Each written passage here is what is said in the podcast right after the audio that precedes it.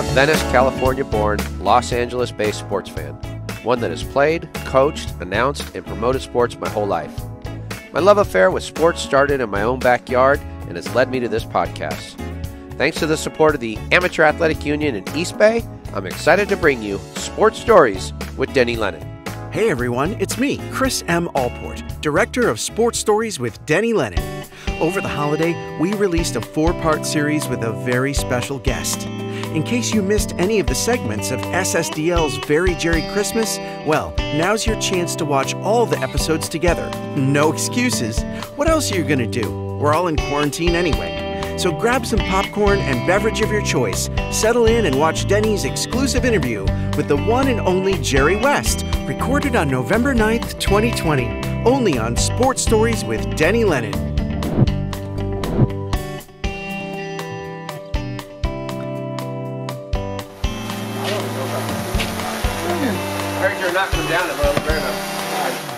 Watch as Jerry's friend and Denny's cousin, Wayne Boley, knocks down the traditional 74 28 shot. Way to go, Wayne.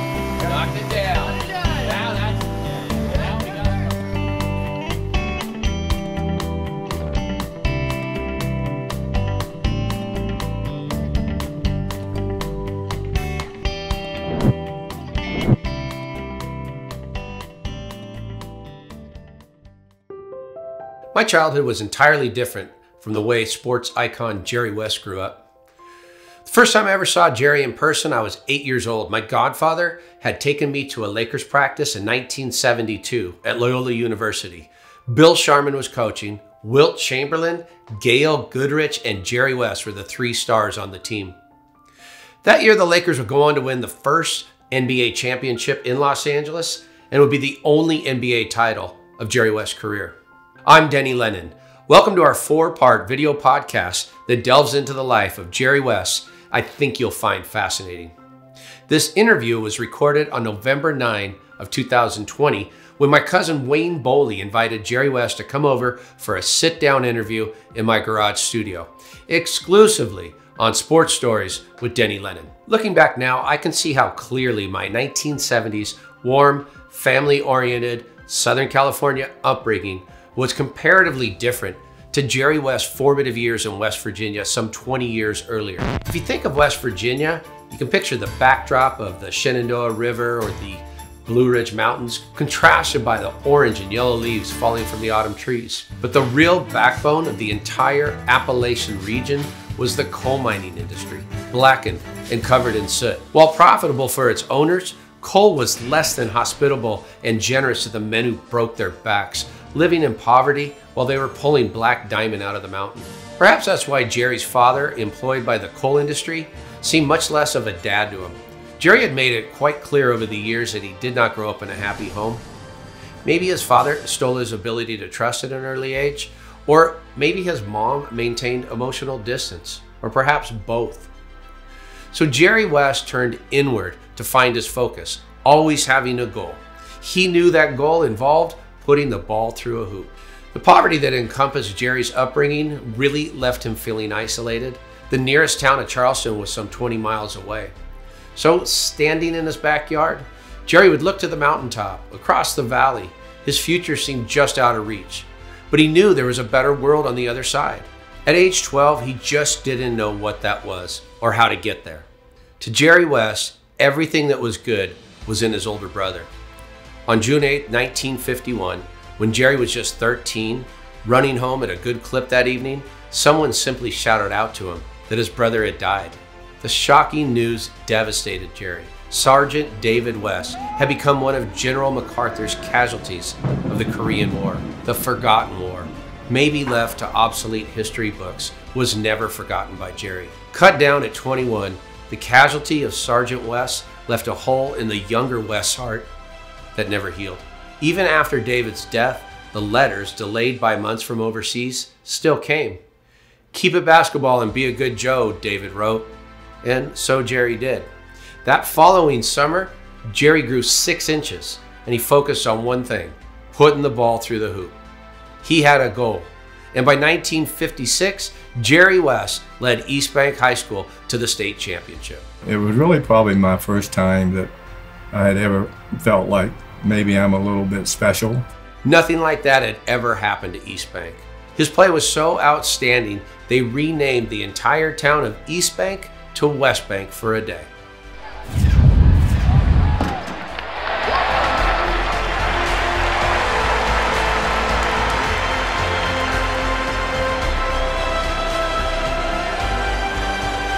Oh, you're playing uh, golf today.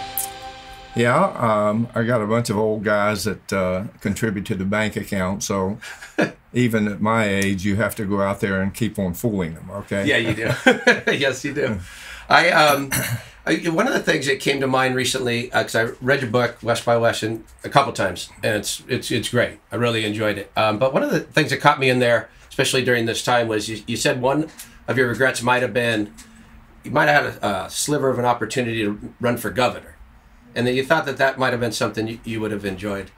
Do you think that's still the case, or is it such a climate that it's difficult? Well, you know, the climate's always difficult. Okay, uh, you know, this world is never the same. Um, you know, people go along and everything seems to be running smoothly, and all of a sudden something comes up either here in this country or some other place in the world, which change the dynamics of people who are supposed to be thinking on a higher level. Um, I'm a huge reader. And I particularly like to read to learn. And uh, to me, history is something that uh, I can get never get tired of uh, reading about. And at that point in my life, um, you know, I was sort of, well, aimless would pro- probably be a pretty good word because I'd finished playing basketball, and that was the thing that always drove me to try to uh, to try to satisfy my own competitive uh, part of my life. And you know, it's I love West Virginia. Okay, Sure. uh, I really haven't changed that much, except I've lived here in Southern California. It's made me talk more than I've ever talked in my life. Yeah. Uh, sometime to the point that you uh, feel like you're a recording. Uh, you don't talk about anything serious because you're talking about basketball, basketball players, or particular people that are involved in the world of sports. And uh, West Virginia is a state that um, it needs help. It really needs help. Uh, it used to be a, a, a state where people could get a job working for the coal mines. Um, and frankly, uh, it was almost like if you had manual labor, you could earn a very, very good living, even though uh, I wouldn't recommend it to anyone. Yeah. Uh, damaging to your health, dangerous Right. But also for years and years in families, these families grew up, and the only thing they had in mind was go to high school, get out of high school, go to work in the coal mines, and their families replicated the same thing. Um, that's not something that happened in my life. Even though my father worked for a coal mine, he didn't go in the coal mine. And uh, you know they'd go on strikes constantly every three years. So any wage concessions they might have gathered, they were gone because they were three months they would strike. Yeah. And I was intrigued because my best interest was for the people of the state of West Virginia. It was not a self interest at all. And um, it was intrigued. Uh, But I just probably, at that point in my career, I was probably too competitive to take the competitive side out of it Yeah. and have a broader picture of what was best for everyone. Uh, not for me, but everyone else. You know, uh, it's it's interesting. A lot of people don't know uh, what it was like to grow up when you did. But one of the things I found interesting that I, I could really relate to was the solace you enjoyed in basketball, and I love that too. I love being able to take my ball and go dribble, go find a junior high or a high school or any outdoor court and just shoot. And so I don't want to make you feel uncomfortable, but there are times where I would go and I was Jerry West playing the Knicks. And that was right what I did when I was little. I was wondering, it made me think, when you were shooting around on your own, which you did a lot, did you have something in your mind? Did you have an imaginary game going? Or did you just shoot to make a hundred? Or how, how did that work for you? Well, first of all, um, basketball was a refuge for me, away from the uh, childhood that uh, I wouldn't prescribe to anyone for uh, uh, for any child. Uh, escape from uh, a place where I just felt like I was a piece of furniture. Uh, there was no uh, affection in my family, um, and something that I think all of us uh, need and desire. And uh, when you feel like you're, you know, a displaced person, uh, and if you think, and if you find things in your life that can give you um, a respite from this Yeah. ugly part of your life, that was it. It was no other reason uh, to, except to watch the ball go through the hoop. And the one thing that people um, of all ages, regardless of what it is, if you can see yourself making improvement, uh, you're going to not only take a greater interest, how can I get better? Uh, you're going to start to play mental games. And I certainly played a lot of mental Yeah. games. And only after I got older and I was able to be able to make shots on a more consistent basis. And when I first started out, you know, I prepa- I couldn't even shoot the ball up at the basket. I was so little. And uh, uh, you, you know, you talked about going to places where you could find um, a place to shoot basketball and in your own mind, your imagination. You can be anyone you want to be. Okay, there were no basketball players at that point in time that I even knew about. Nothing. It was just something I picked up. And an old adage: if you throw a ball to a dog, he's going to chase it. Well, I was that dog chasing that basketball. and um, so in my life, um, that has I'm still I'm still chasing that basketball. Yeah. But it was a respite for me for the, the it's kind of what I felt like going home. I didn't feel very good about going. You um you know you're you're moving towards high school and stuff I, the high school scene i'm always fascinated with we get a lot of that mythology out of indiana but i think it probably happened in west virginia and ohio and kentucky and your bordering states in the same way about high school basketball was there high school basketball players that were a little older than you that you looked up to that you thought you know maybe i could do that Not really. Not No? really. I was pretty um, focused on myself, how I could be a better person, how I could particularly feel better about myself. Sure. And I think when you feel uh, like uh, you're not worth very much in your life, um it probably is the worst thing that can happen to anyone, and particularly a child. Um, it's almost a sense of abandonment. And when you feel that when you feel that way, you carry that with you everywhere you go. And only when only when for doing something that other people think is attractive. Uh, do you start to start to question why do they think I'm attractive? Because I'm a nice kid or a good kid? Or because I got something to offer? And I'm talking about when I got to high school and my career took off that all these people wanted to recruit me. It wasn't because I was a good kid. It was not. Right. Um, it was because everyone thought I had a different kind of talent. And, you know, the promises made, uh, uh, money, uh, financial inducements, um, where I would make four times what my father made in, uh, in- a month, or three times what my father made in a month. It was, it was hard for me to comprehend. And at that time, I didn't say a word to anyone. Yes or no, sir. That was it. I didn't talk to anyone. Um, except maybe a friend or something. I was just deathly quiet. Um, a lot of scar tissue along the way. A, a loss of a brother who was very important to me. Uh, that changed my life forever. Um, It made you really wonder what's important. Is it you or your skill? And obviously, it was my skill that people were excited about. And um, I often wonder, you know, if I would have gone to school and just been an average player or a bench player, what my life would have turned out. Uh, unfortunately, it didn't happen that way. Right. And fortunately for me, it changed my life forever and also my thinking about how I can maybe contribute back to society and particularly as you get older.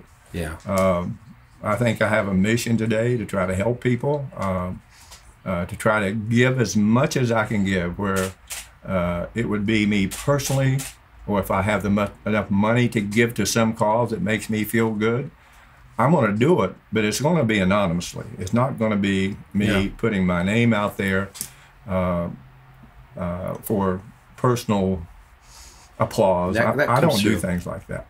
No, that comes through clear. You can, you, you know, you can feel that in whether I've, I've watched you in the media or, or different areas. People always, you know, you you have that cred within your community of doing it for the right reasons. Did you get a sense of um like family or brotherhood when you're on teams when when you're in high school? Did that, you know, did you like? Because I know as a coach of of youth groups, a lot of times some of these kids, you know, they don't get what they would like at home, but they do have this sense of of friendship that fills some of the void. Well, you know, at that point in time, uh, you know, I, I, I want you to go back in time, okay? Mm, sure. If you might. We we to. didn't have a car. Right. Never went on a vacation. Uh, I went to a consolidated high school where kids went from 28 miles around to go to high school. And how in the world can you communicate with anyone if you don't have a telephone, uh, you don't have a car? It's so, it makes you so isolated. And it, there's also a reticence to, um, to revert back to who you were, quiet. But I had one guy, and I'll never forget his name. He's still alive, and we talk every once in a while. His name was Kenny Billow. He had a car, and he was like my chauffeur. He drove me everywhere. But you remember, 28 miles here, 28 miles there. Everyone was spread out in these small little mining communities. Yeah. And a big day for me was to go to Charleston, West Virginia, um, and he was my he was my uh, chauffeur. So Yeah. he would pick me up and take me places, and I will never forget his kindness extended to me. Where otherwise, I would be doing one or two things at that point in my life. I would either be fishing, hunting, and obviously basketball was becoming a more important element of my life. So um, Yeah. uh, there are just certain things you remember about uh, not being able to um, go places. Uh, you feel so isolated, very much like we do today because of the, this virus. Um, Yeah. it's not natural to do that. No. It's not. And so it makes you a different kind of person. Um, one of the th- things that you got an opportunity, I think it might have been your junior year or something, you got identified, I think, by the American Legion. You got to go to the Boy State. Yeah, but it's really it's more than identified. Okay, it's really about a lot of different things. Okay, uh, and your schoolwork, uh, uh, kind of your status in the school, and nice. I always used to laugh uh, when I, I got this thing, Boy State, and I'm saying, oh my gosh, what the heck is this? Okay. And if I would go there, I probably wouldn't say 10 words. Okay. That's how quiet I was. But I did, uh, I did, something did occur there at Boy State. Um, probably the biggest disappointment I ever had as a basketball player was when I was a junior in high school. And uh, they had an all conference team uh, where I was the only unanimous choice on the whole team.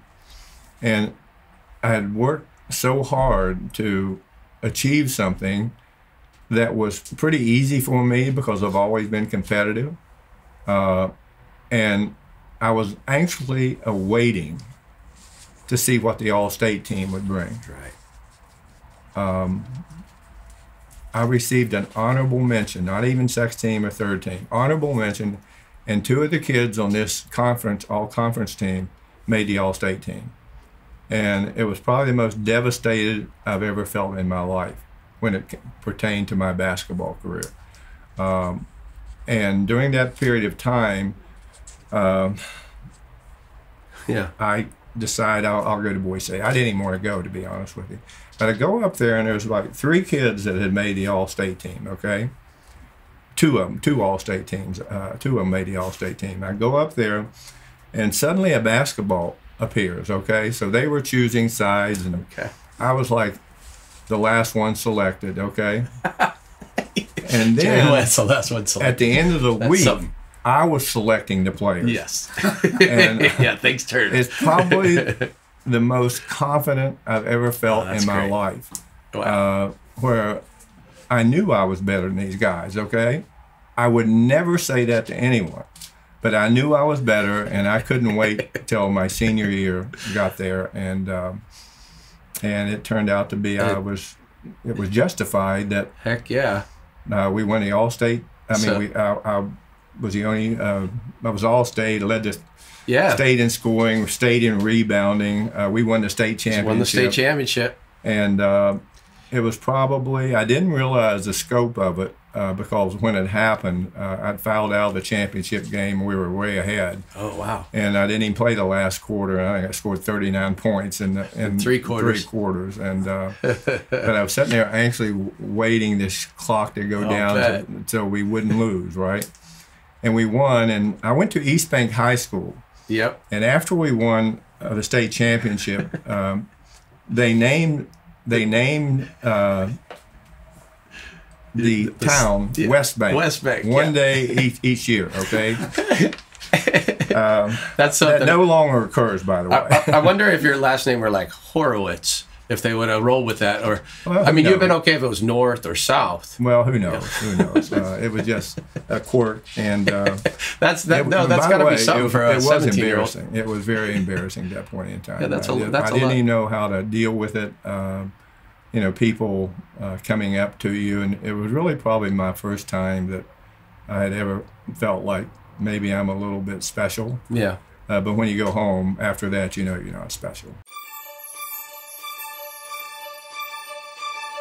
I have always loved the Olympic Games. The humanity displayed through international competition has always been compelling and inspiring to me. I felt proud when I joined the AAU in 1994. The Amateur Athletic Union was founded in 1888 to standardize and codify sports in the United States. The AAU subsequently has led our Olympic movement for nearly a century. Jerry West has stated time and again that his most valued award, and he has many, is his Olympic gold medal from the 1960 Rome Games. At just 22, West co captained the USA Olympic team with Cincinnati's Oscar Robertson, the only other amateur player in the country that was his equal. Other American athletes competing in Rome that year read like a list of American heroes. Decathlon gold medal winner Rafer Johnson, sprinter Wilma Rudolph, who won three gold medals, and Cassius Clay, an AAU national boxing champion that took the Olympic gold medal in the light heavyweight division. Clay would, of course, change his name to Muhammad Ali in 1964. Jerry found himself in the midst of the world's greatest athletes, but he may have never made the Olympic team if it weren't for the support of a few people who took a keen interest in Jerry's success early in his collegiate days. After leading East Bank High School to the West Virginia State Championship in 1956, Jerry had multiple scholarship offers, but he never gave much consideration to any other school than West Virginia University.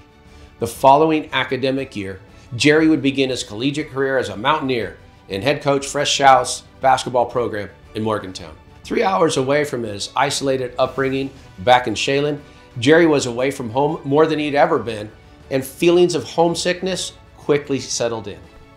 He took a room at 65 Beechurst, a boarding house for West Virginia young athletes run by the 40 something pharmacist Ann Donardi. But just as freshman year got underway, Jerry's feelings of insecurity led him to return home. Home wasn't much, but at least it was familiar. Jerry West might not have thought much about himself in that moment, but Coach Schaus had other plans. He had another underclassman find Jerry and get him back to Morgantown. As affable as Jerry was introverted, Willie Akers jumped in a car and headed to Chelyan, where he found Jerry playing games on his front porch with his younger sister. Jerry and Willie became inseparable friends. It was the beginning of a lifelong friendship. Once back at 65 Beechurst, Ann Donardi's empathy allowed Jerry to finally start feeling a sense of home in his heart. In terms of both love and tough love, Ann fulfilled a role of surrogate mother, and Willie was like a brother. Before he knew it, Jerry was engaging in the pop culture of 1956. He and Willie were big fans of Marilyn Monroe's Academy Award nominated Bus Stop, in which the protagonist, Beauregard Decker, likely reminded Jerry of himself, frightened at the idea of talking to girls. By sophomore year, Coach Fred Schaus wanted Jerry to wear jersey number 33, but that was the number that Hot Rod Hundley had wore the year before, and Jerry didn't like Hundley's flashy game. Jerry was a player who based himself in fundamentals and hard work, so Jerry declined number 33. This marked a seminal moment for Jerry West. He took control of his career and he chose number 44 instead. That was the number that football great Jim Brown had worn at Syracuse. To say Jerry had a successful career in Morgantown would be an understatement. He was, quite frankly, the greatest player the university ever had. In his junior year, Jerry led the Mountaineers to the only tournament championship final appearance in school history. Losing by a single point to a Pete Newell coach Cal team, West was named the most outstanding player of that NCAA tournament, an accomplishment that's never been replicated. Pete Newell and the Cal Bears were the 1959 winners of the NCAA championship, but Coach Newell did not protest the selection of West as most outstanding player. Newell would go on to coach the 1960 USA basketball team that would compete in the Rome Olympic Games. So after Jerry's senior year, during the Olympic trials and still unsure of his status, Jerry became reassured by Coach Newell that either both of them were going to Rome or they were both staying home. The great Oscar Robertson of Cincinnati, Adrian Smith of Kentucky, and Jerry West of West Virginia, the United States Olympic team. Jerry regards his Olympic gold medal as the greatest athletic achievement of his life, and Pete Newell as one of the great influences and mentors. We all know you as number 44, but I saw some pictures and it looked like you had number 12 at East Bank and also number 42. Is that just you going up the ranks of the like? Well, and you know, it's really weird. Uh, uh, you know, numbers are. I don't even remember numbers. I think Yeah. in the Olympic Games, uh, I don't know what. Uh, Number three, baby. They only it's one through whatever. Yeah. Okay, it's not. You can't have a number, and. Uh, uh, Hmm. But when I got to college, they wanted me to wear 33, and uh, a player who played there was kind of in West Virginia, a legendary figure, uh, Rod Rod Hundley. Hot Rod Hot Hundley. Rod Hundley. Yeah. mhm. Uh, they wanted to wear me, uh, me to wear his number. I would not do it uh, because I was not like him any way, shape, or form. I didn't want to play like him, I watched him turn the ball over. and uh, so 44 was the number that I, I had, and uh, it was my number throughout my And career. that became your thing. Now you were as close to Lexington or Columbus as you were to Morgantown, technically. Pretty Who- Did, did any of those? Did Ohio State or Kentucky recruit you, or or or, or you just West Virginia seemed like what you wanted to do Well- because of where you grew up? You know, honestly, I had so many recruiting offers, even from Ivy League schools. Wow. Uh, but um, I visited um, only a couple places. Okay. University of Kansas. I Hmm. flew from Charleston, West Virginia. First time I've ever been in an airplane in my Yeah. life. It was a a, tw- a, a, a single engine plane. Oh boy. and I went there and met the coach of Kansas and also a big Kansas booster. And they had Wilt Chamberlain there. And uh, Oh. uh, so we had a long talk, and I went Oh, back, wow. and uh, then I went to visit University of um, uh, University of Maryland, Okay. uh, and I only did it because my one of the guys who was my lifelong friend still still is today, Willie Akers. Um, Yeah. Uh, he, for some reason he wanted to go, and we went over there. Road and, trip. Uh, had a bunch of real big guys, and this was really kind of weird. And at that point in time, you know, this wasn't like staying at the Four Seasons or any Yeah. of these upper crust hotels. And we stayed in the arena where they played the game. Like you got so- caught or something? At two o'clock in the morning, magically, a basketball appeared. and the first day we were there, all they did was pay a, a lot of attention to these other guys, okay? And, you know, here's this quiet kid from West Virginia there. and after that, after that, the next day, I don't think they talked to any of those other guys. They were talking solely to me. to oh, you. you got to go here, you got to go there, you got to go there. And so obviously somebody had been watching. Hmm. Um, but um, and I had a lot of offers. Kentucky. Uh, I just Okay. didn't want to go anywhere except West Virginia University. Uh, Yeah. I just felt it was home, and um, you know, uh, it's where I belong. And Maryland that's why I went there. Maryland would have confused me. I never knew what a terrapin was, so I would have said I. Well, you're know. you're not from back east. Yeah, I'm not from back So east. If you go, you can find them in the woods. That's what You just don't know about things like that. I don't know. No. Um, it's interesting. Um, you, so I, I guess you, you're recruited by these other schools, but then you certainly had your opportunity to travel a little bit around at that time. I, I found the uh, story of Anne Donardi heartwarming because we all need people who take us in and guide us at some point in our life. And it seemed like she was a really important person in your life. she was huge. She was my um, secondary mother. Yeah. Uh, she called me every name, little Italian lady, this tall, this big around. and her sister looked identical to her, and they lived together. They were all basically never got married, and uh, they cared for me like I was their own. And I've never been called so many uh, horrible names in my life uh, by Anne in particular. But when I went there, when I went there, um, she probably saved me from leaving school. Yeah. I didn't want to be there. I was, you know, homesick for a, a, a town of nothing. Uh, I, I didn't feel like I belonged. I had no ability to communicate with people. I had no social skills. Uh, I was so shy. If I'd go into a class, uh, I was even shy going into class. And a lot of people would say, "Oh, that's not true. That's not true." Well, that was me Yeah. and um, but she convinced me that uh, I should stay.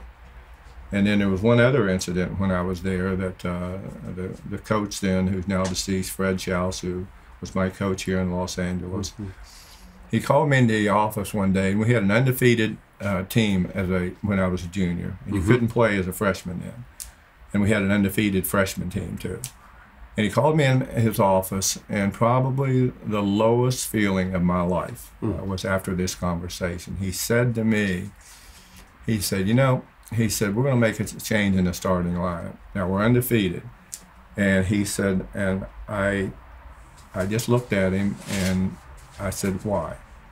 He said, Well, we need more rebounding. And I said, Well, I'm a leading rebounder in the team. Right. We had a we had a 6'10, 6'11 guy by the name of Lloyd Sharrar, who's now deceased, um, who was an All American candidate. And um, I had more rebounds than him. And then he was, well, we need more scoring. And I said, well, I said, I'm also the leading scorer on the team. This is, this is a conversation.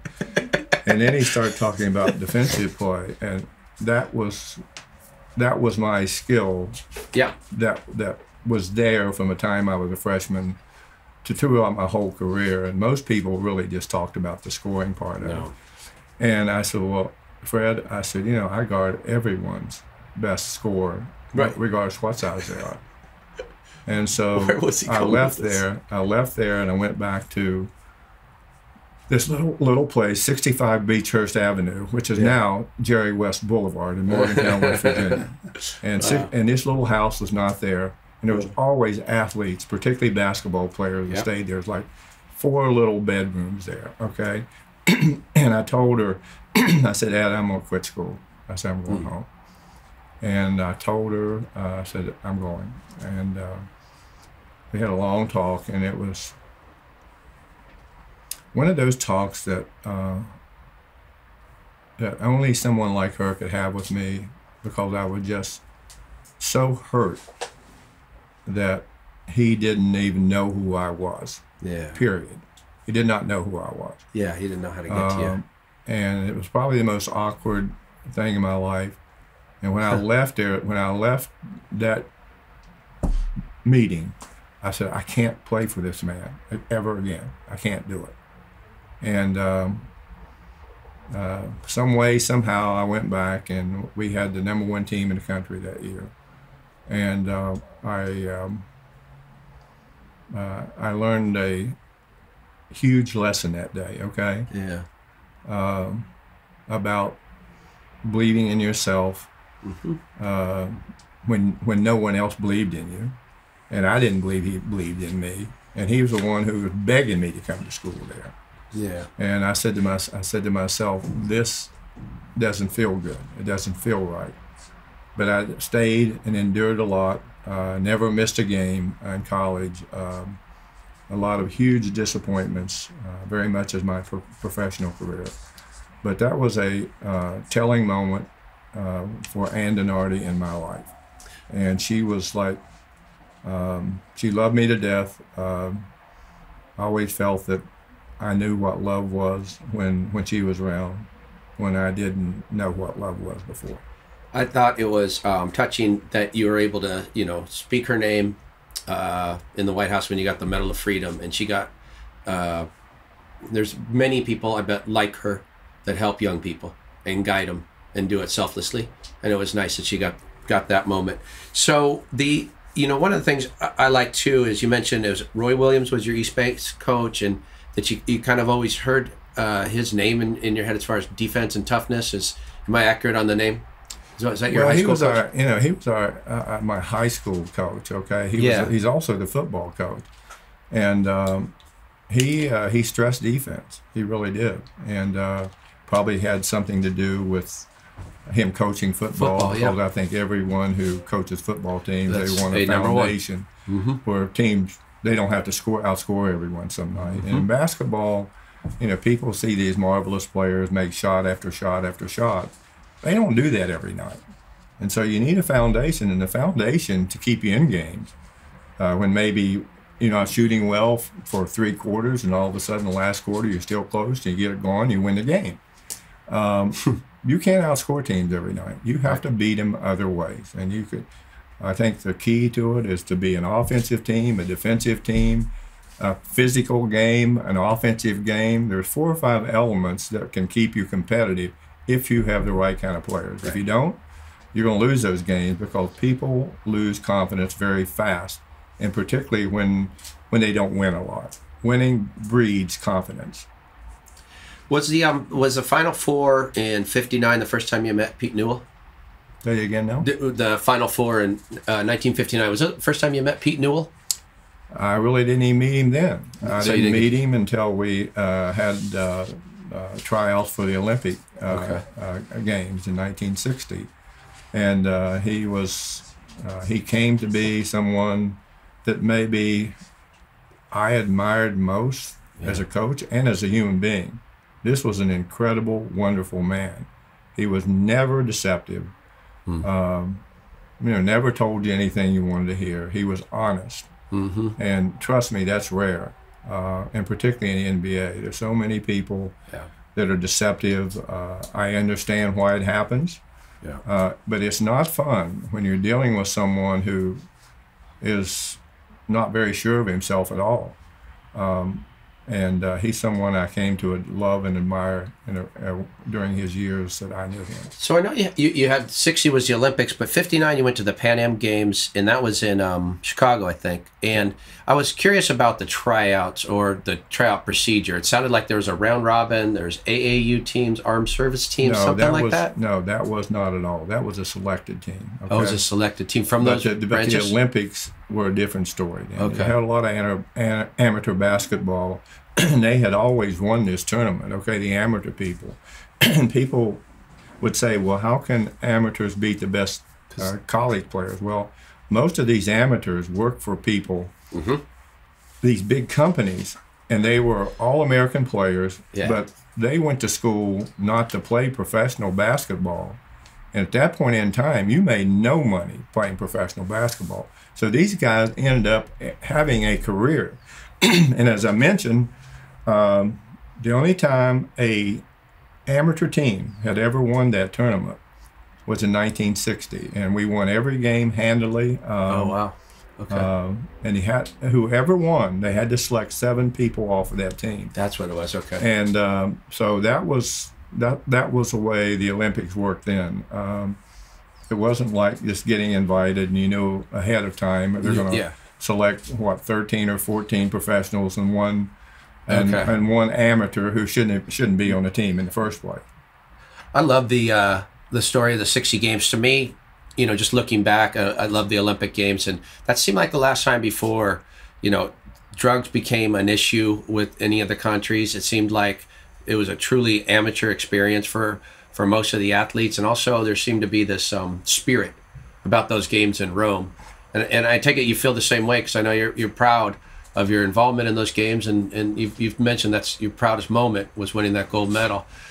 Well, it was the proudest moment for me, and I, I think the biggest thing that made it for me is that there was so much going on in the world then. Okay, there was the Cold War, Yeah. the threat of nuclear war, the um, um, racism, and this was a bunch of uh, people from all walks of life who happened to get together and had one. Of, it was one of the greatest teams ever at that point in time what a, what a team. um, and to walk through these people who were professionals uh, was pretty amazing experience, and I never forget uh, the speech that Pete Newell gave before the last game. Everything is cumulative points. In the Olympics, yeah. and we were going to play the Brazilian team. Everyone thought it was going to be USA against Russia. That didn't work. We beat that Russians, and The first probably the best game I played again was against the Russians. Yeah. You, know, you just hated. At that point in time, you hated them. But frankly, I probably hated every player I played against. I yeah, like right. And it was just Just something I. I, lo- I like these people away from the game, and I'm talking about in the NBA. But on the court, I didn't like them. Okay, it was my, I guess, self motivation. Mm-hmm. But uh, during that period of time, um, as I say, there was just so much going on. But Pete's very stirring uh, pre-game talk against Brazil. He says, "Guys, we can't lose this game by 71 points. Okay, 71 points." And I think we ended up winning about 55 or Yeah, something exactly. like that. But this was truly a great team. Uh, we didn't play half the half the game. I bet I didn't play 20 minutes of the game. 20, 22, 24 minutes. I, I the Russians I played a little bit more, but Yeah. uh, uh, most of our uh, exceptional players, and there were three or four there that I think stood above the rest. most of those people hardly ever played. Uh, we all played a little bit, not very much. Um, did you get a chance to see some of the other sports while you were there? I mean, I know like Wilma Rudolph, Rafer Johnson, Cassius Clay. I, These saw- were I saw them all. And Oh, you did? Muhammad Ali was there. and, uh, wow. you know, he was this That's so. character. You could hear him walking around the Olympic Village. Um, uh, he had his, he had his. It like it was like dogs uh, traveling with their master, and he was throwing him, uh, you know, dog bones and stuff. He was he was amazing for a young kid, and obviously his career and uh, speaks for itself. But Yeah. I saw all of them. I saw the Americans over there who, you know, they were some of these track and field people. You know, you hear only about the Americans. You didn't at that point in time. You didn't have all the information you have about sports throughout the world, and to see some of these names that were in klieg lights, okay, uh, lose, it was amazing. Um, and uh, I'll never forget John Thomas, who was our high jumper High jumper, the yeah. high everyone was talking about him and all you heard was the russians had three guys that could jump over seven feet three guys well he came in third Ooh. he came in third and um, let's see who was the sprinter for us uh, uh, Oh, well, oh, well I, I remember a guy from germany won it his name was Armin Hary okay Yeah. Armin Hary now why i can remember that i don't know i was there and i was like stunned that that somebody's moving like that. that that they lost. Yeah. Stunned. And everyone said that he that everyone said he cheated and you know started a race too soon.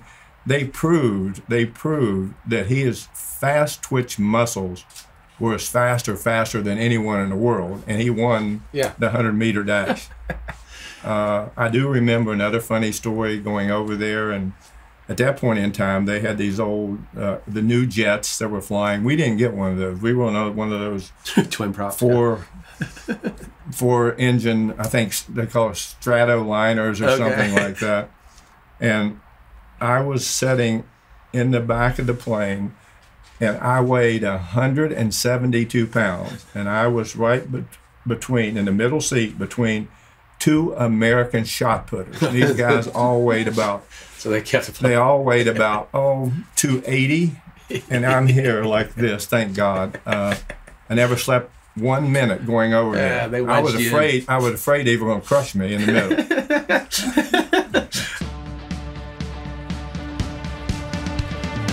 I wonder what it was like being Jerry West in 1960, a 22 year old from a small town in West Virginia that had just returned to his home state after winning a gold medal in the Rome Olympic Games. The following day, he jumps on a plane and heads from West Virginia to Los Angeles, landing at LAX. The Lakers put the future of their franchise up in a seedy motel on Century Boulevard. Like, what is up with that?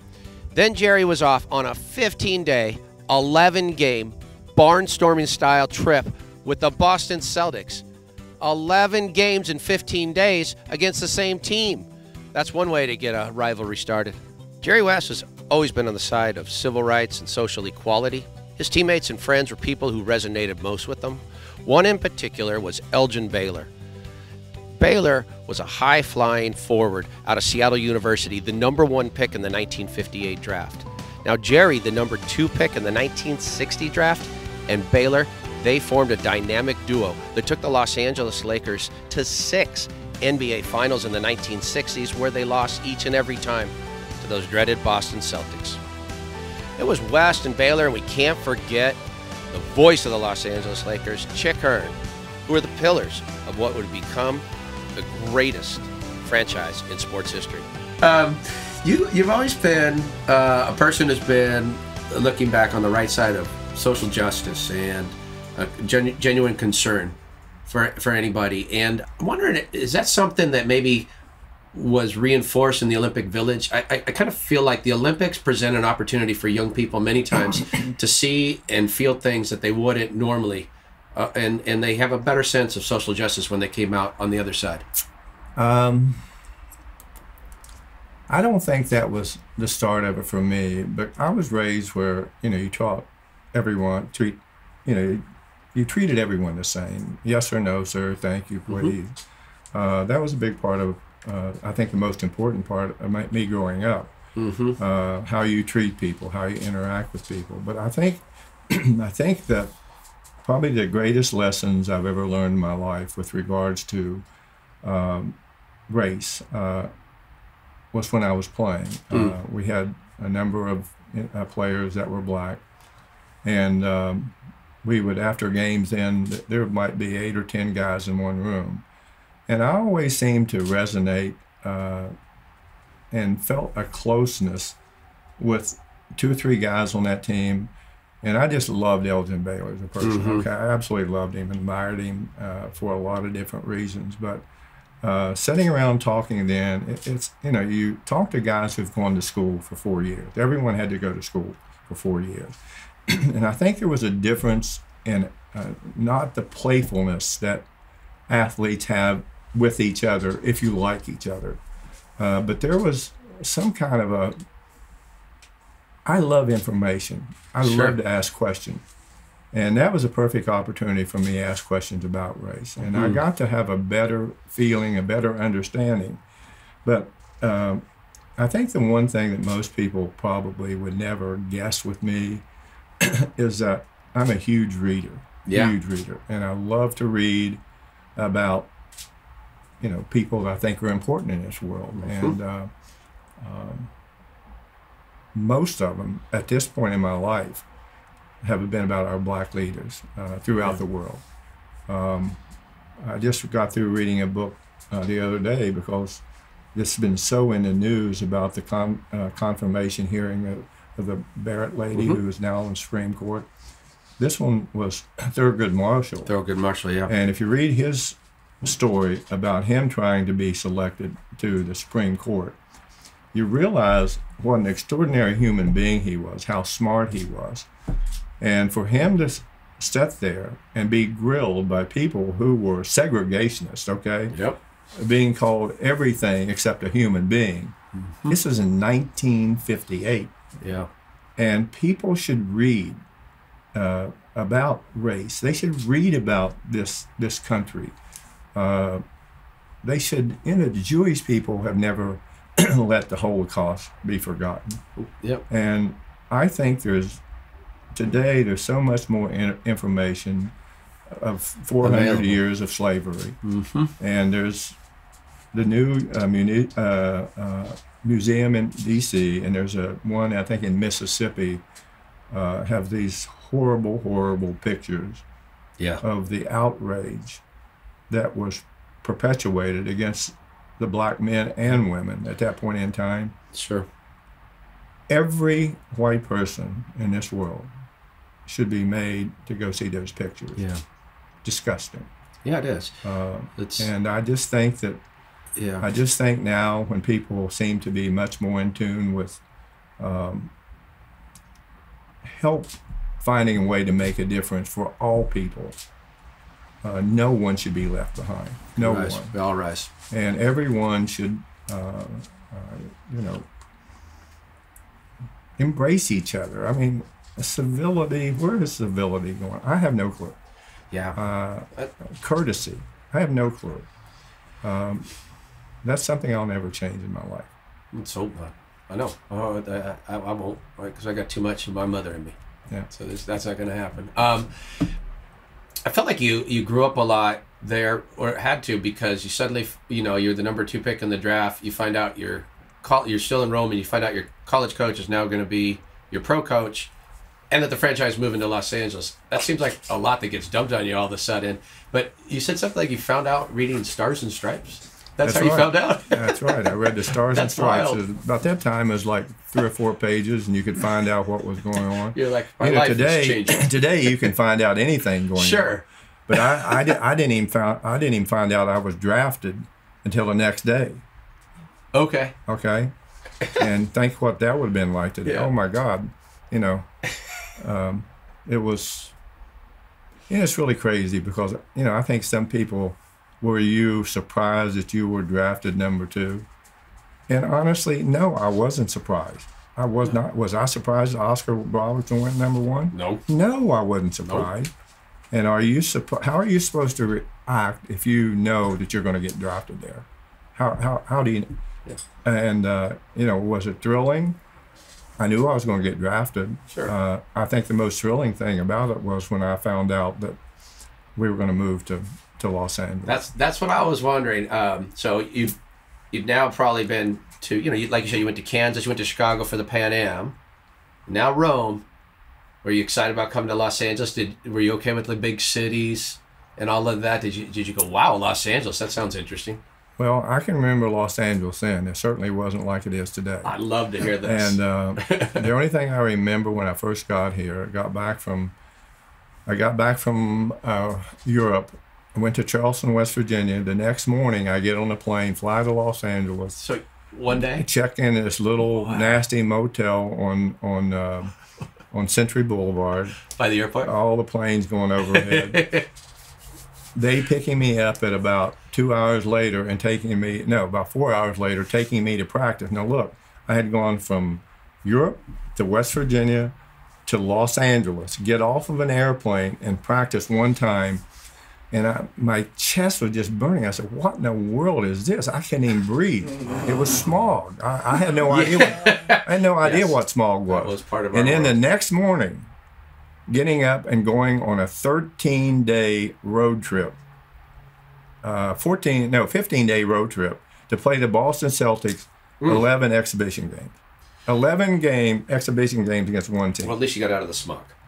Well, but you got to the point where you hated those guys. Almost every night after the first Yeah, right. after the first what nine games, there was a fight every night. it was awful. In um in LA in that time, the sports arena had just been built. I think in '59. Yes. So it's a it's a new building that you get to inhabit, and uh, I only knew the sports arena as a rundown place. Was it a nice nice building? Did you enjoy it? Like, was it a Well, it was a did, beautiful. Did it stand up better you know, than you know, most? It was it was beautiful. Um, you know, it was, the seats were comfortable as far as I knew. Uh, I didn't know anything about arenas. The only thing I did was prance around the court out there. I didn't I didn't go sit in the stand. Uh, but it was brand it was brand new, and there was one unique feature there. They had a counter. Okay, they had a counter up in the uh, up in the high up there, and every time someone came through that counter, Counter, it showed. right, and yeah. our first two regular season games, we played against the New York Knicks, and it, uh, uh, I think the first night we had 4,800, 4,800 plus. The next night, the next day, this was a Saturday and a Sunday, either Friday and Saturday or Saturday and Sunday, and uh, the next night, the next night there was 4,200 and some, and all of them were rooting for the Knicks. yeah. Uh, So it was a little bit different in West Virginia when you go out there and, and everyone was. Everybody's on. Yeah. We did not lose a game on our home court in West Virginia And during then- my t- time there. Three years, did not lose one home game. wow. you didn't. The referees would make sure of it. that was um, when uh, okay so you're in los angeles and obviously the rams had a head start on you and the dodgers had probably just won a world world series so they're feeling good they made you go out in cars to promote your, your the lakers Not Something like that? cars, not cars, but Well- trucks. It was like it was like a hay wagon. You get in the back and you go in a neighborhood and come to see us play, right? And I, I would never say a word, okay, because I was so embarrassed. And it was embarrassing, frankly, to get behind that because in West Virginia you couldn't even get in a game. And um, but uh, what neighborhoods did they pick for Oh, you people they could buy tickets It was like a dog. You're running through every neighborhood, hope, someone will pat you. And, uh, but it was a unique experience. Um, that's um and then to watch the Rams and Dodgers on the first page of the newspaper. At that time, they had like three LA newspapers. yeah We were always in the last page. And I said, oh my gosh, who would have ever thought that a few years later they would be back there and one of them would be gone from town and even the dodgers wouldn't be on the first page the Mm-hmm. Yeah, lakers were always on the first page when your first year or your second year, I, heard something like Baylor had to leave for a lot of games for his uh, military service. What was he in the reserve? yeah or he something? was uh, at that point in time he was um, uh, he was called up and uh, he was up in i think fort hood i think that's up in washington or Yeah. somewhere up there Well, and uh, i'll never forget we went up and practiced with him because uh, we were about to go into the playoffs and uh, one of the funniest things there there's a federal prison up there and we went over to play like an exhibition game Oh, my And goodness. mcneil island maybe is what it was Okay. uh, it's a long time back. I hope that's right. And we go up there, and uh, it was pretty funny because I I said to everyone, and I, I never said anything that was funny at all. I said to everyone, I said, look, you know, whoever loses has to stay. but it was really interesting to go through there and to see Yeah. almost what we're feeling today because I feel to some degree we're being incarcerated today and and uh, because of this virus and important to be that way to be honest with you and uh, uh, thank God we won Yeah. you didn't have to stay. It's one way to lose a team. The um, I know you're a big boxing fan, huge and um, the LA scene was was pretty good in those days in the in the early '60s. Did you you know go to the Olympic and and various things to watch some of your favorites? Olympic Aud- Olympic Auditorium. Yeah. Uh, I used to go down there. I forget what night. And then when when the forum was open, I would go over there for. They had a lot of big fights. A lot of big fights. But I would go to every fight if I were here. Um, even when I was a kid, my my first hero was Joe Louis. Okay, my second one was Ray Robinson. It wasn't a- it wasn't any other sport. Those were my two heroes, and I got to know I got to know um, uh, Joe just a little bit, but Ray and I became kind of friendly. Isn't that something? Uh, fantastic man. I just loved him and classy. Um, but uh, that's a tough sport. he, he, he was he was ultimate cool. He was Mr. Cool. Was okay, really- but he, more no, he was just a great guy. He was a great guy. um, between you and Baylor, you had that, you had these, you know, two dynamic players, but then Chick Hearn really helped ingratiate the Lakers, and and I, I felt like that helped you move off the back page a little bit because he was so unique in in his description of the game. Yeah, he did. Uh, he was. Uh, he was. Uh, he was a huge um, piece of the growth of the Laker franchise, and in some respects, he was more popular. I guess very much like Vin Scully. Yeah, more popular than the players. Um, you know, a lot of nicknames, a lot of chickisms, and uh, you know, he'd always say on the air, he said, in my unbiased way. And I told him one night they had a they had kind of a, a dinner for him. They asked me to say something, and I said, "This is the most unbiased, biased person I've ever met," in my life," which he was. yes, he was.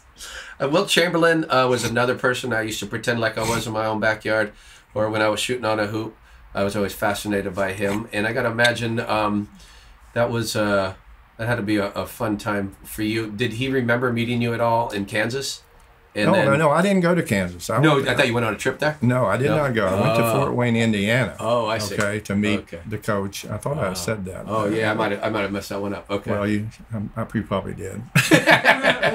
but um, any, anyway, um, it was a unique time for me, and uh, um, I, I, again, any time I was associated with him when he came to the Lakers. Uh, as I mentioned, players, you know, you didn't associate with other players and other teams in because of the way the schedule was devised, the traveling, which was, you know, which was you play. A lot of nights we played three nights in a row, a lot a lot. and you'd had to take the first available plane out after the game. And uh, you didn't get a lot of sleep, but I've never been a huge sleeper in my life, anyways. So, I was uh, fortunate. Um, my godfather uh, was friends with Bill Sharman, yes. and he would uh, take me along to Loyola when you guys used to practice there, and I would just sit sit there and get to watch you guys practice. I you'd you go get water. I'd you know go shoot around a little bit. Hope one of you guys would throw me the ball back. Right. Uh-huh. Yeah, and that was that was a great time for me. And I I would go back to um, Bill Sharman's place in the Marina Del Rey, and get to hang out in his trophy room. And I realized, you know, he, what a great athlete he was because I, you know, I didn't have that perspective on him. Um, but I was just wondering if you could tell me a little bit about Bill Sharman because I knew him a little bit later in life, and he just seemed like such a gentleman and such a nice Well, person. he really nice, uh, a nice person, a great competitor. He was a dirty player, and he still he still denies it to this day. They But played for the Celtics. I think he was one of the notorious fighters in our league. Okay. Is that right? And when he was young, he was he was a boxer. Okay, when he was young, most people didn't know that. But there was a guy by the name of Andy Phillips. I think one year they got in eight fights. Okay, but Those two. oh yeah, those two. And this was before my time in the league. But um, Bill was a tough guy, great competitor. Um, he was really a uniquely nice man. Yeah. I, I don't know anyone could ever say anything bad about him. It, it, and, and is it true? I mean, there's a legend has it that that's when he lost his voice was that '72 season. And did you guys see that coming? I mean, could you hear that coming rather, or was that uh, uh, something that happened after the season was over? Well, you know, I think that it, it you know, it's really sometimes you get teams together that you really don't have to say very much. They just sort of fit together.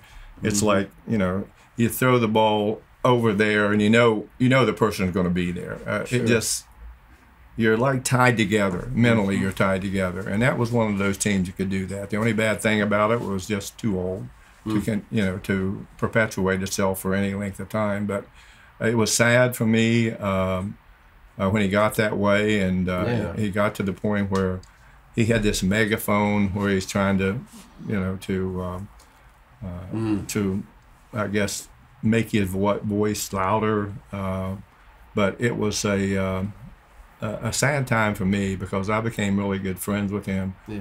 Other than the fact that he was my coach, I just liked him personally. Jerry West was a kid in West Virginia, not without challenges and pain, looking to the top of the Blue Ridge Mountains, wondering what was on the other side. And the people who find a way to get through that wall are going to get to the top of the mountain. But once you get to the top of the mountain, it's dangerous. As the number two pick in the 1960 NBA draft, Jerry was now playing for Jack Kent Cooke. Cooke had recently acquired the Lakers franchise. Pulitzer Prize winning sports writer Jim Murray described Cooke as brash, assertive, and a megalomaniac. And that was his good side.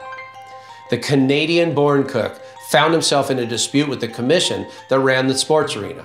So he purchased land in Inglewood, right near LAX, and he built his own arena, evoking the imagery of the Roman Forum. He changed the colors of the Lakers from blue and white to purple and yellow, colors which he referred to as Forum Blue and Gold. By 1967, the fabulous Forum was ready for business. The Forum's now a music only venue, but for over 30 years, it was the greatest of all sports arenas.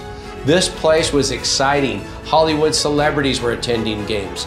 Then in 1968, the Lakers acquired Wilt Chamberlain. The Lakers, with West, Baylor, and now the Big Dipper, became the sports franchise of Los Angeles. But then two more excruciating NBA final losses to the Celtics happened in 68 and 69, despite heroic performances by West.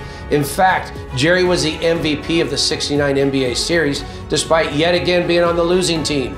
West is the only player ever to be an MVP from a second place team in both the NCAA tournament and the NBA finals. In 1970, the Lakers lost in the finals again, this time in seven games to the New York Knicks. Wait, what?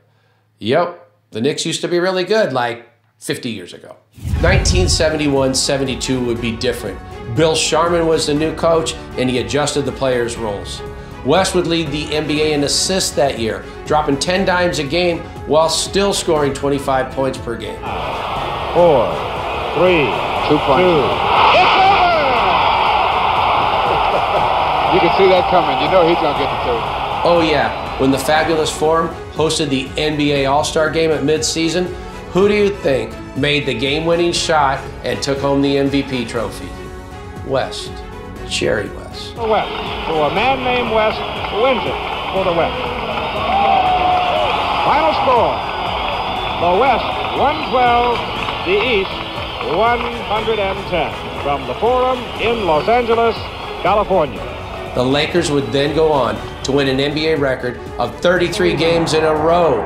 They compiled another record with a 69 and 13 regular season mark, stormed their way into the NBA Finals, where this time they would win it all. They easily dispatched the New York Knicks in five games. Season has seven seconds left, and the Los Angeles Lakers are the world champions of basketball. The Lakers conclude their basketball season with a record of 81 victories and only 16 defeats. If you would have asked me before the season started, could that ever be done by any team, I would have thought that you were crazy. After 12 years in the league and seven losses in the NBA Finals, Jerry West ran off the court at the Fabulous Forum, an NBA champion. West retired in 1974. Then he coached the Lakers with success and ultimately became the general manager. Wes assembled the Showtime Lakers, led by Magic and Kareem, that won five NBA championships. Then in 1996, he had the greatest summer of any executive in NBA history. That summer, he signed Shaq and drafted Kobe, setting the Lakers up for five more championships. By 2000, the Lakers had moved back to downtown LA, setting up shop at Staples Center. West left the Lakers in 2002 and went to work for the Memphis Grizzlies, turning them into a playoff team. In 2011, he moved to the Golden State Warriors, and by 2015, they were the NBA champions. He joined the LA Clippers in 2017 and has set them on a path towards an NBA title. It is hard to think of any one person who has achieved as much as Jerry West has in the sport of basketball. He won the West Virginia High School State Championship, took the West Virginia University Mountaineers to the NCAA Finals, won a gold medal in Rome, and led the Lakers to nine NBA Finals in 14 years. Okay, so I watched a fair amount of replays to get a perspective from now of you playing. And it seems to me that you had a much higher scoring total had the three point line been in play. But you obviously didn't have that in your mind then because it wasn't a thing, but it was a thing in the ABA. So we're, you're probably aware that there's a three point line. Well, And- that was after, yes, that- but that, that was after I started. It was? Stop playing, Okay. yes. And, uh, you know, I think the consolidation of the two leagues at that point in time is what you see in the NBA today. Mm-hmm. and I would tell you, they had some great things that would, I think, uh, um, that really helped the NBA. The three point I think so, line too. Made it a more attractive game. Um, there were some players that didn't get drafted at that point in time that uh, belonged in the league. Yeah. And uh, when they were assimilated into the NBA, uh, it's start of the modern day game as we see it. Um, Yeah. I often wondered because they had a red, white, and blue basketball. I often wondered. I thought that was really kind of cool visually to see. So did I. Um, I often went out and wondered why they didn't do that. Yeah. Um, but They took. They should have took that over with it. now it would look weird. Okay. It, it would, but you know they did it in volleyball. You know, there's a lot of uh, multi, national organizations that actually use the red, white, and blue ball in volleyball to enhance Oh, yeah. that. Well- and it's interesting how the vision uh, can play out. When um, you were playing, you had that uh, unique way of getting your jumper off, and it would come, and I, I you know, would tell everybody, I go, you got to watch tape on Jerry West. It's going to go bam, bam, and it's up, and it's up, and it's high, and it's gone. before you can really play defense. It would seem like most of the league knew this was coming, but you still were able to get your shot off all the time. You know, tell me the how you uniquely brought that into your game. Well, one of the most important things in shooting is to use your legs, okay? Mm-hmm. And a lot of times people, that last hard dribble makes you set, okay? It makes you set. And by doing that, you automatically use your legs. And the other hmm. the other thing the other thing is is that I used to practice that in college all the time. I scratched myself. I have still a couple scratch marks on my face because I wanted to get it up here. Oh, and by doing it, you have to you really have to practice that because if you don't practice correctly, you can and, and you know the one quick motion where you everything hmm. in shooting is a lever anyway. Uh, but I practiced that a lot when I was in college, and um, it was just something that came natural for me. I, it- you know, if, the other thing is to learn to shoot the ball different heights with bigger Yeah. people on you. And you did that by just a different release point. But those are things I played around with uh, growing up, and um, I wish I'd had all the tools then and uh, the time uh, to have places to go practice. You couldn't do that even in Yeah, college. what was your off seasons like in high school and college where you, you just would shoot by yourself on a hoop? Well, as? I say, and had no one there with you. When I was going to no when I was going to school, I would because I had no nothing to do at home, uh, uh, no p- opportunity to make any extra money. So Mm-hmm. I worked at the university. I had uh, worked for the buildings and grounds. I think we made like two fifty or three fifty an hour. And there's sometimes that. I was in charge of watching the gymnasium, but it was so hot in there, hot and humid. Still, you'd go in there and you'd shoot for 15 minutes. And the worst part of it was if you would miss, and particularly if you're shooting one side of the basket and you'd miss, uh, I would deliberately, if I were going to miss it, I didn't want to miss it long because I had a long run. So So actually, it was a drill that really helped me shoot and follow the ball. Uh, we don't see very many players do that today I, I would agree. we don't that. see that. That and that like- really was a drill that shoot and follow the ball because you're the one who knows it's going to miss. And particularly if you're a good shooter. If you're a bad shooter, you'd be running all over the place and never, you'd be dead after about 20 minutes shooting. Coach Wooden, uh, I think um, I that just kind of reminded me uh, of that when you when you said shoot and follow the ball because he always felt like about crashing the boards, and and he, he you know and his players did that well. But I, when what was was your relationship more concurrent to when you were um, still playing for the Lakers, or did you know Coach Wooden after you had, had kind of retired and moved towards coaching? No, I used to have lunch with him often in Westwood, a little drugstore over there. My Yeah. his friend and late my late, late friend Hollis Johnson. Uh, we used to go to this little drugstore there, and he had a drug counter, and we'd go in back and we would eat. We'd have these little tiny, not stools, but they were actually um, boxes, okay, that fruit and stuff came in, and he had this little table there, and and I used to have the same thing every day What was it? a turkey sandwich uh, with um, uh, with a cup of chicken noodle soup. Okay. And John, I forget what he would order, but that was usually a lot. That was most of the time on the day of the game. Okay. And I got to the point where I hardly ate um, day of the game. I Mm. just couldn't eat. I'd get sick before the games and didn't want to be throwing up all over the place. Too much, too much adrenaline. Yeah, too much going. But John was a unique man. He was he was more than a basketball coach. He was Yeah, kind of he a life teacher. Um, Someone I had great respect for. And um, I remember one time we were playing UCLA in college here in Los Angeles in a Christmas turn, tournament, oh, okay. and uh, UCLA had a good team, and and uh, at West Virginia we had one of the best teams in the country. And I'll never forget. I never said a word to officials, never. And it was at the sports arena. It's my first experience playing there, and little did I know that my professional career would was end up going to go there. But what was funny about it is that I made a layup, and I this guy hit me in midair, and I ended up on the concrete floor. They didn't have any padding or a bunch of people there to catch you, and I was running back, uh, sort of walking back because the ball went went through the net and bounced away. And I said to the official, "I think you missed that call." And John John said to me, he says, young man, you're too good to complain. and I, I said Like, something thanks. to him that I can't repeat. Okay. Okay, on this on this program, yes. and I wonder. I used to wonder all the time. Did he remember that one incident? Got a feeling. It did. wasn't a good word. I got a feeling Okay. you did. I got a feeling he remembered. He has a good memory. Yes. Uh, he had a great memory. A great- Um, I, I forget if you don't mind. It just always cracks me up.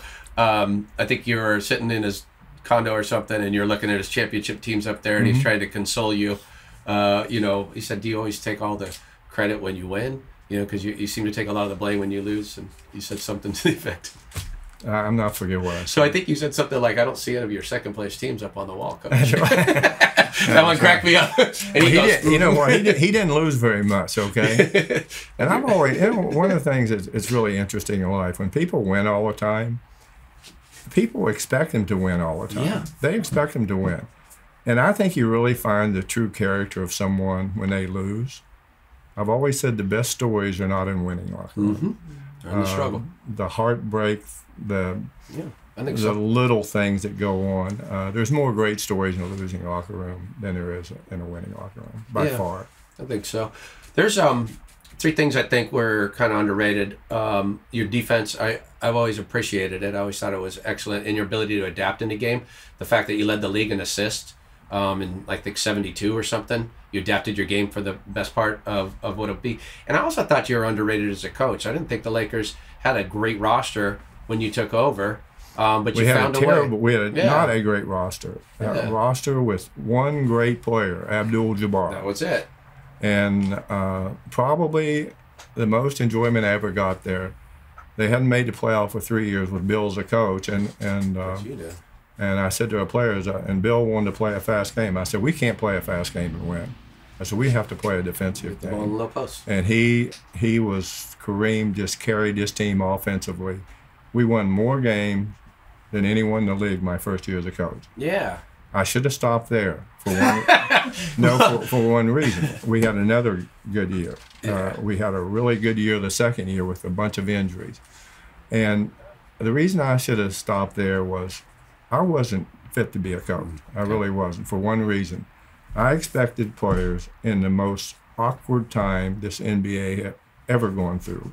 A lot of problems with players off That was the an court. awkward time, huh? It was horrible, as it was all over the world. And Yeah. I expected players to be like me in terms of just playing the game uh, off the court. Uh, you know, Mm-hmm. take care of yourself. Uh, that was a problem for the league then, and I should have walked away after my second year. But uh, I had two men, uh, Jock McCloskey and Stan Albeck, uh, who Yeah. were unbelievably im- Great basketball minds. important for me. Um, managing games wasn't hard for me. That wasn't a hard part. Um, I could tell you how to play defense because that's the only thing that I felt that I knew. Scoring offensively, I I never really felt, and this is not braggadocious. I- never felt that I needed an offense to score. I, I felt I could score pretty much or get a good shot when in I a wanted to. or something. And so you have to understand that Abdul Jabbar, you could run anything for him, he's still going to score. But you also ha- had to put him in a position where everyone wasn't ganging up on him.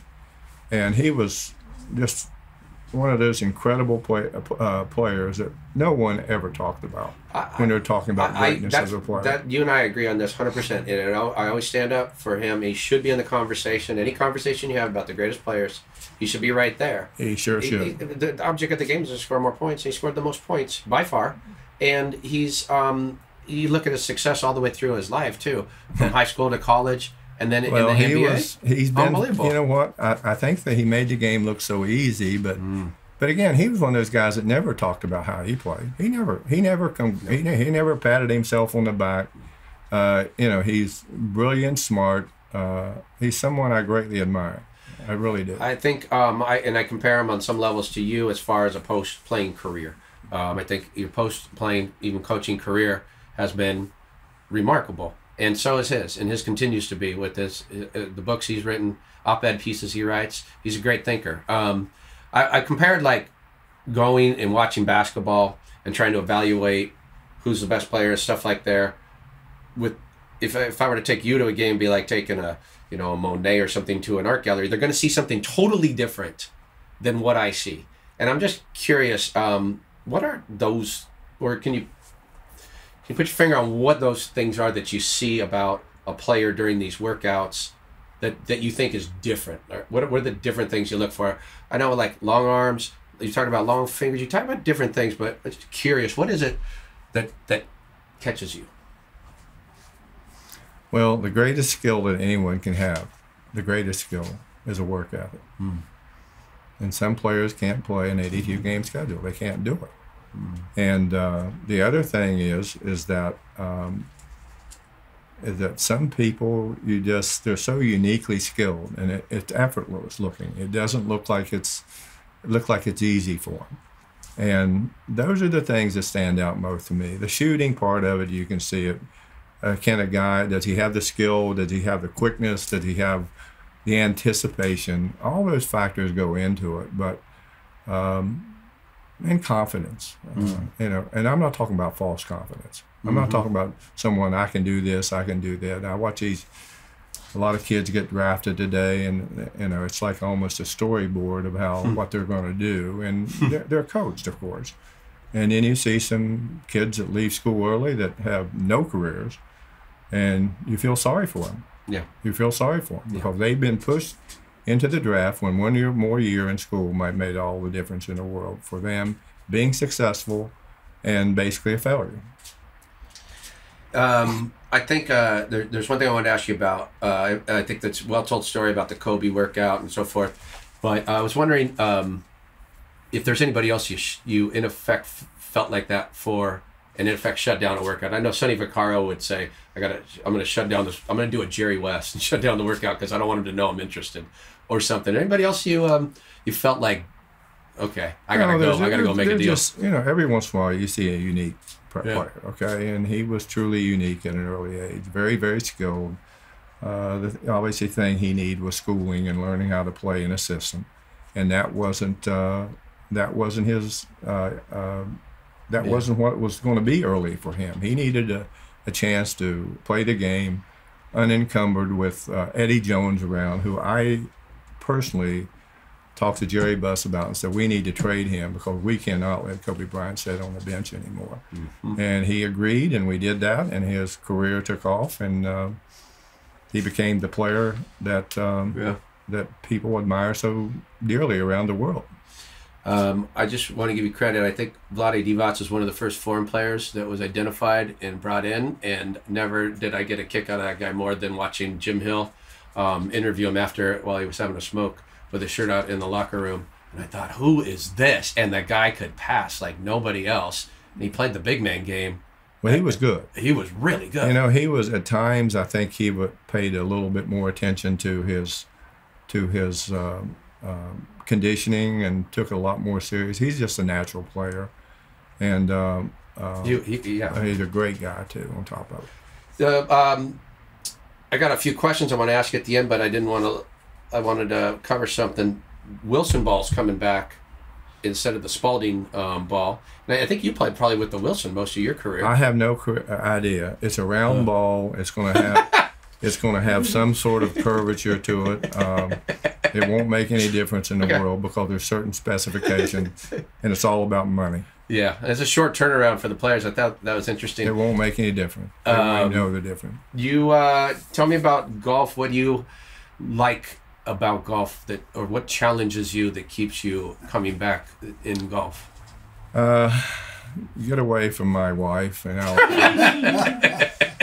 just as just as most. No, actually, I, I have a group of older people that I really enjoy being around, and and uh, it's a lot of camaraderie, a lot of kidding, a lot of uh, Yeah. nasty words uh, that are locker room words. Okay, um, that that are truly locker room words. And uh, I enjoy the camaraderie. Okay. Uh, I don't. nice, I don't play very often. I only play with a group, one group of guys, and that's it.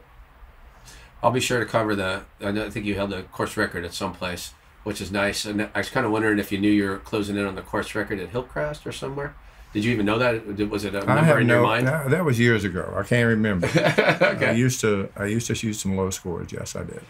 Uh, your daughter-in-law, Michelle Wie. Mm-hmm. Um, do you? I would imagine you played with her. And um, have you learned anything from her approach to the game? I, I know she's really good. I mean, I'll tell you that. She Yeah, I just- so. She played with Steph Curry, my son Jonnie, who is his wife, Yeah. and another good golfer. And, and 7,400 yard course just a couple of days ago.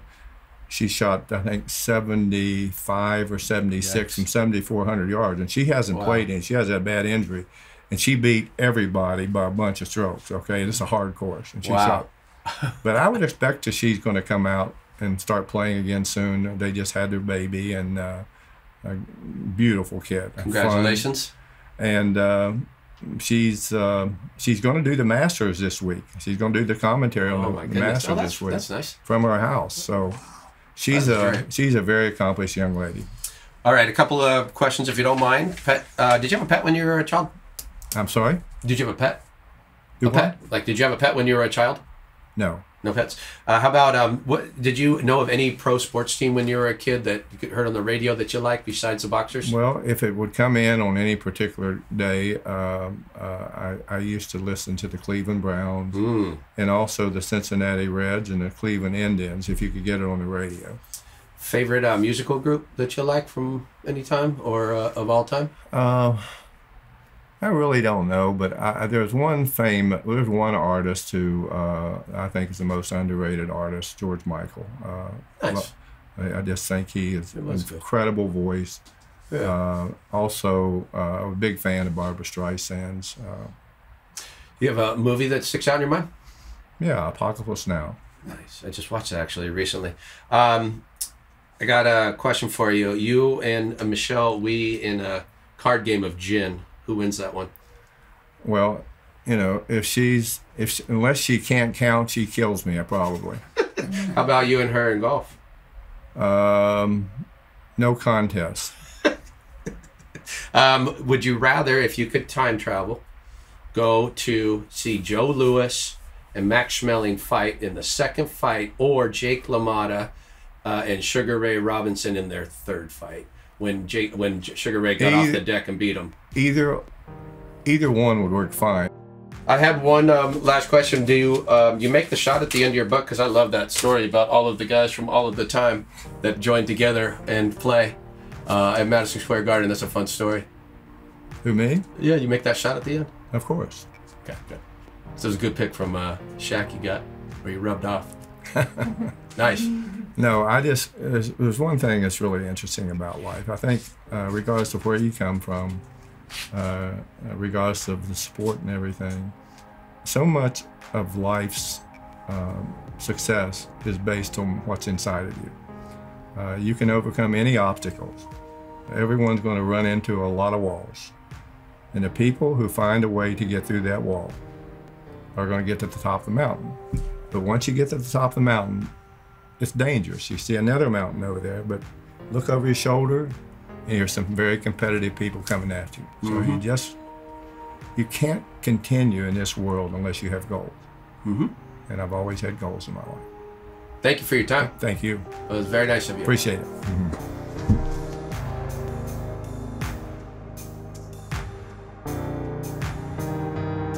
Taking into account West's play from high school to college through the Olympics and the pros, he averaged an astounding 25 points per game while often ranking among team leaders in rebounds, assists, steals, and block shots.